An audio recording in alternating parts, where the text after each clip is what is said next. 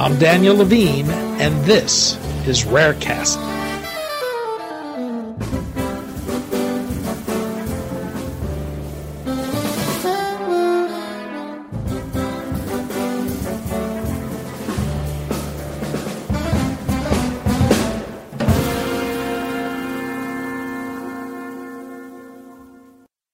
Hereditary angioedema is a rare genetic disease that causes episodes of severe swelling.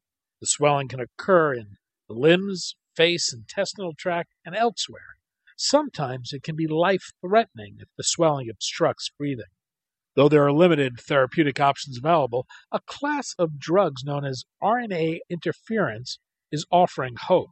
We spoke to Marc Riedl, professor of medicine and clinical director of the U.S. HAEA Angioedema Center at the University of California, San Diego, about hereditary angioedema how RNA interference therapies work, and why this may be an area of promise for this and other rare diseases.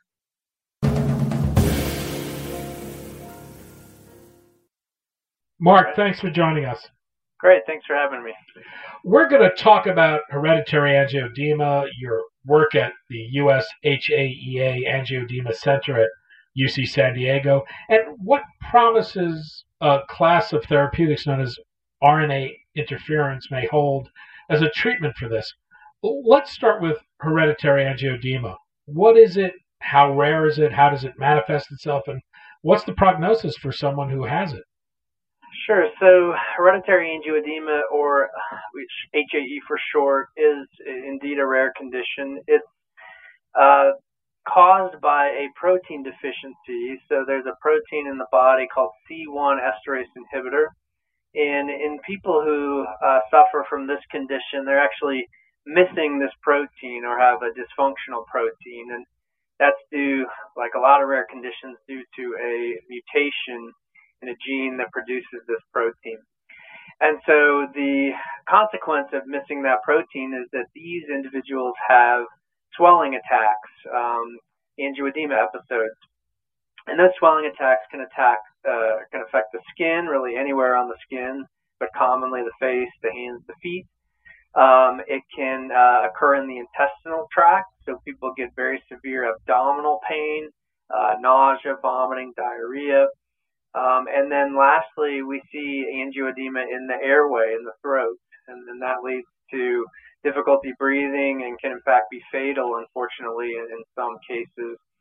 So these episodes of swelling, these angioedema episodes, happen um, anywhere from once a week to maybe once a year, depends on the person. Um, there's a lot of variability, and when these attacks hit, they uh, they actually can last for up to five days, six days at a time, unless uh, an effective treatment is given. So it's one of these conditions that in between people look totally normal, but during the attacks it's incredibly disabling um, and in fact life-threatening. There are fatalities from this condition if the swelling hits the throat, um, and so that's uh, that's one of, of course, many rare conditions that there's been a lot of scientific work um, lately, and then some development of some new treatments coming down the pipeline. It, it seems to act like an, an, autoimmune disease where there are periods of flares. Is, is this an autoimmune condition? Um, technically, no, because this is um, not so much the immune system turning on the body itself, but really it's a, a defect, a missing protein. So it's it's more of a, a deficiency. In fact, uh, I guess one could call it an immunodeficiency because the C1 esterase inhibitor is, is a part of the immune system. Um, so not so much autoimmune as a, as a protein deficiency condition. Are there any specific treatments for the disease available today? So there are, um, and in fact, um, things have changed pretty rapidly for the better. Um, there was very little in the United States uh, treatment wise for HAE up until about 2008, 2009. Um, prior to that, really people just they went to the hospital if their throat was swelling. They took pain medicine if their uh, abdomen was swelling, and they had these, you know, day or week long attacks that would really um, be, you know, very disabling. People had trouble keeping jobs and so forth. Um, around 2008, 2009, there was a, uh, a new drug approval of a C1 inhibitor protein replacement product, which is a blood-derived product, a plasma product that replaces this protein um, and has been used since that time effectively to either uh, prevent these attacks from happening or sometimes treating the attacks when they happen. Um, that's an IV uh, medication, so it's not the most convenient to use, and you have to have IV access to give it. A couple other drugs have, have come out since then to treat attacks, and, and these are targeted at the at the biochemical pathway. So it turns out that the reason people with C1 inhibitor protein deficiency swell is because they end up making too much of a molecule called bradykinin.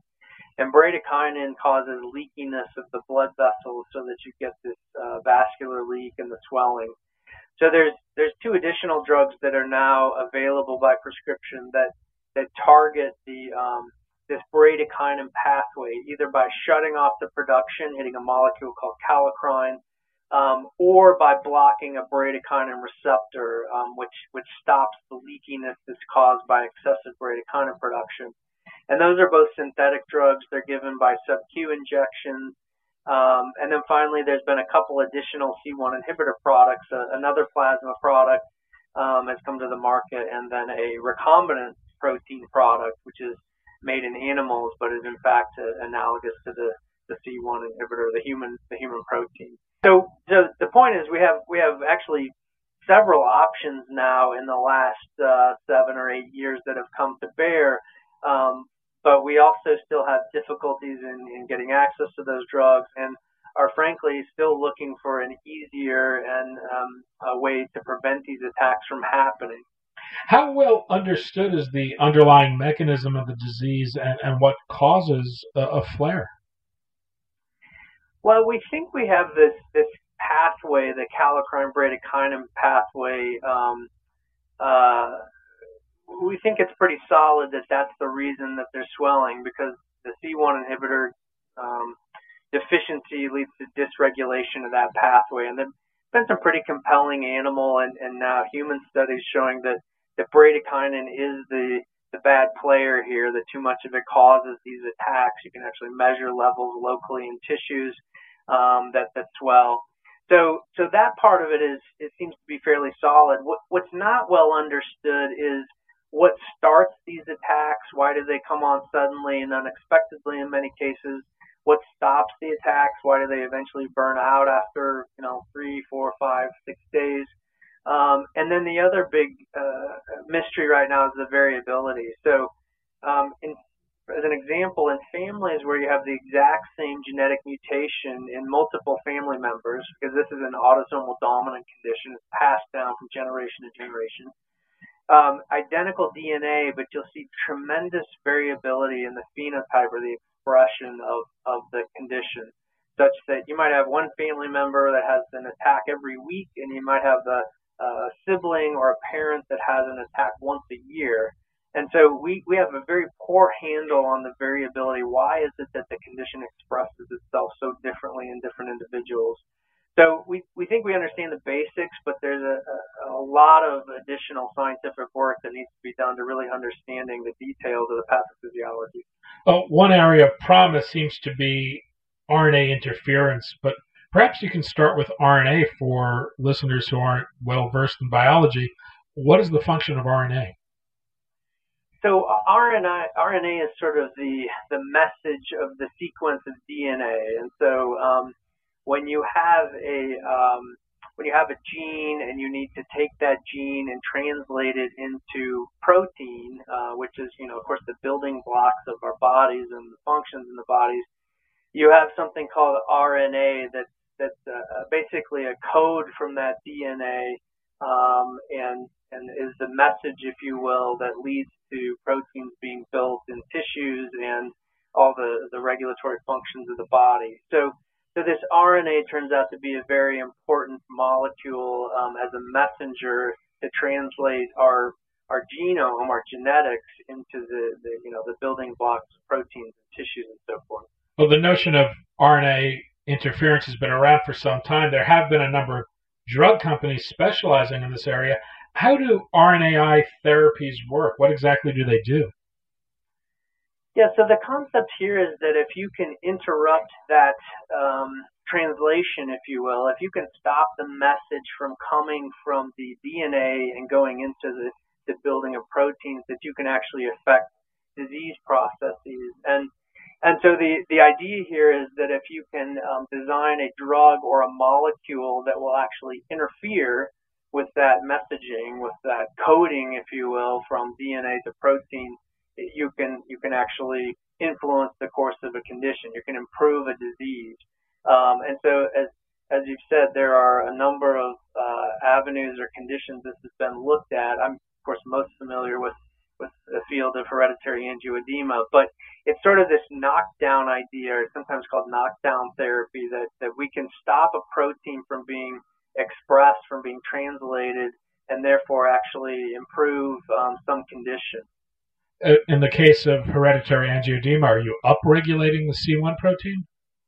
No, interestingly, we're actually knocking down some of the other proteins that cause problems. So, um, a reference back to I mentioned before the kallikrein bradykinin cascade. So, so one strategy is if that if you can stop kallikrein from being expressed or being active, you can actually shut off the faucet of bradykinin production, which, as I mentioned, is is what causes the leakiness and the attacks of angioedema.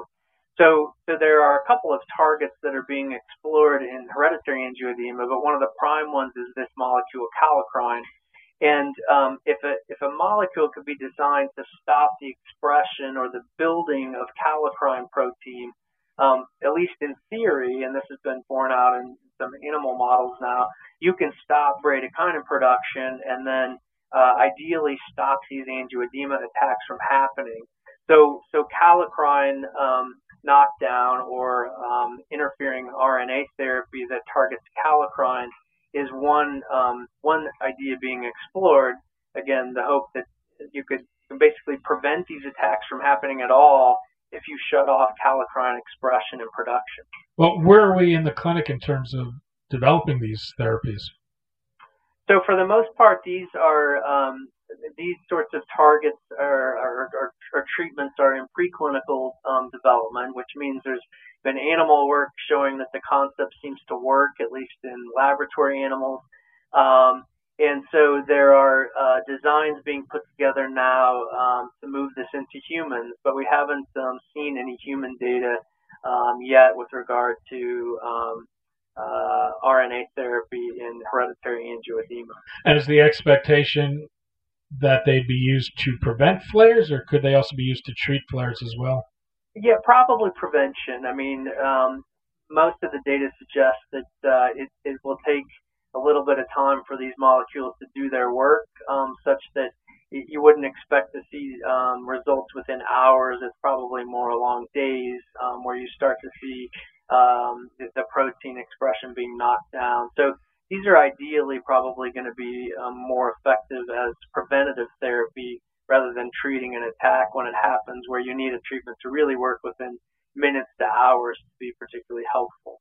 While RNAi has been a, a promising area of therapeutic pursuit, there have been challenges, particularly with both the, the half life of these drugs and targeting them, getting them to the parts of the body where they're needed. Is there any sense that this is uh, an obstacle to getting a, a treatment for hereditary angioedema? Well, um, the main thing I can say is that so far the, the animal models look um, promising. Um, again, you never know until you put it into humans. So there's a lot of promising work done in animals that never translates, of course, to being useful in um, in treating humans. But but so far, um, they have been able to overcome these sorts of obstacles, and it looks like um, there should be ways to accomplish this protein knockdown with a, um, a you know a reasonable number of sub-Q injections, um, and, and so so far, um, again, promising, but we'll have to see once it moves into human beings. And do you think this has broader implications for other genetic diseases? Yeah, I think the concept is is promising. Of course, um, you know, you can do this for kallikrein. You can do this uh, for factor 12, which is another target in HAE. It's, it's further upstream, but but there have been some um, animal studies showing you can target factor 12 and shut off the bradykinin cascade or faucet. But but outside of HAE, I mean, you can think of uh, any number of um, of conditions where um, stopping the expression of a protein would actually lead to improvement um, um, in, in some pathology. So uh, again, I don't unfortunately have expertise in many other fields outside of my own, but I know this has been broadly applied to you know to other fields, and there's work going on in, in other specialties with this same concept of uh, RNA interference or knockdown. Marc Riedl, professor of medicine, clinical director of the U.S. HAEA Angioedema Center at the University of California, San Diego. Marc, thanks so much for your time today. Thanks, appreciate it.